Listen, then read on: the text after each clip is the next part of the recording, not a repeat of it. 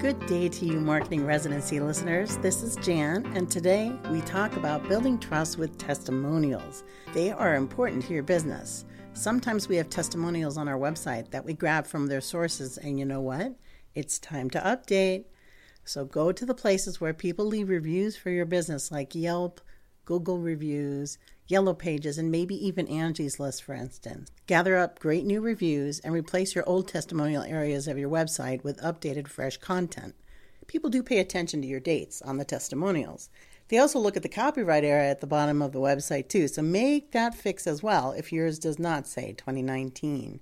Reviews are an important marketing clue. A great review tells other people you can be trusted and your product solved their problem. And sometimes they give you a nod to your quick delivery and your customer service area as well. This is gold. It's building that trust. You are one step closer to a sale with recent reviews on your site.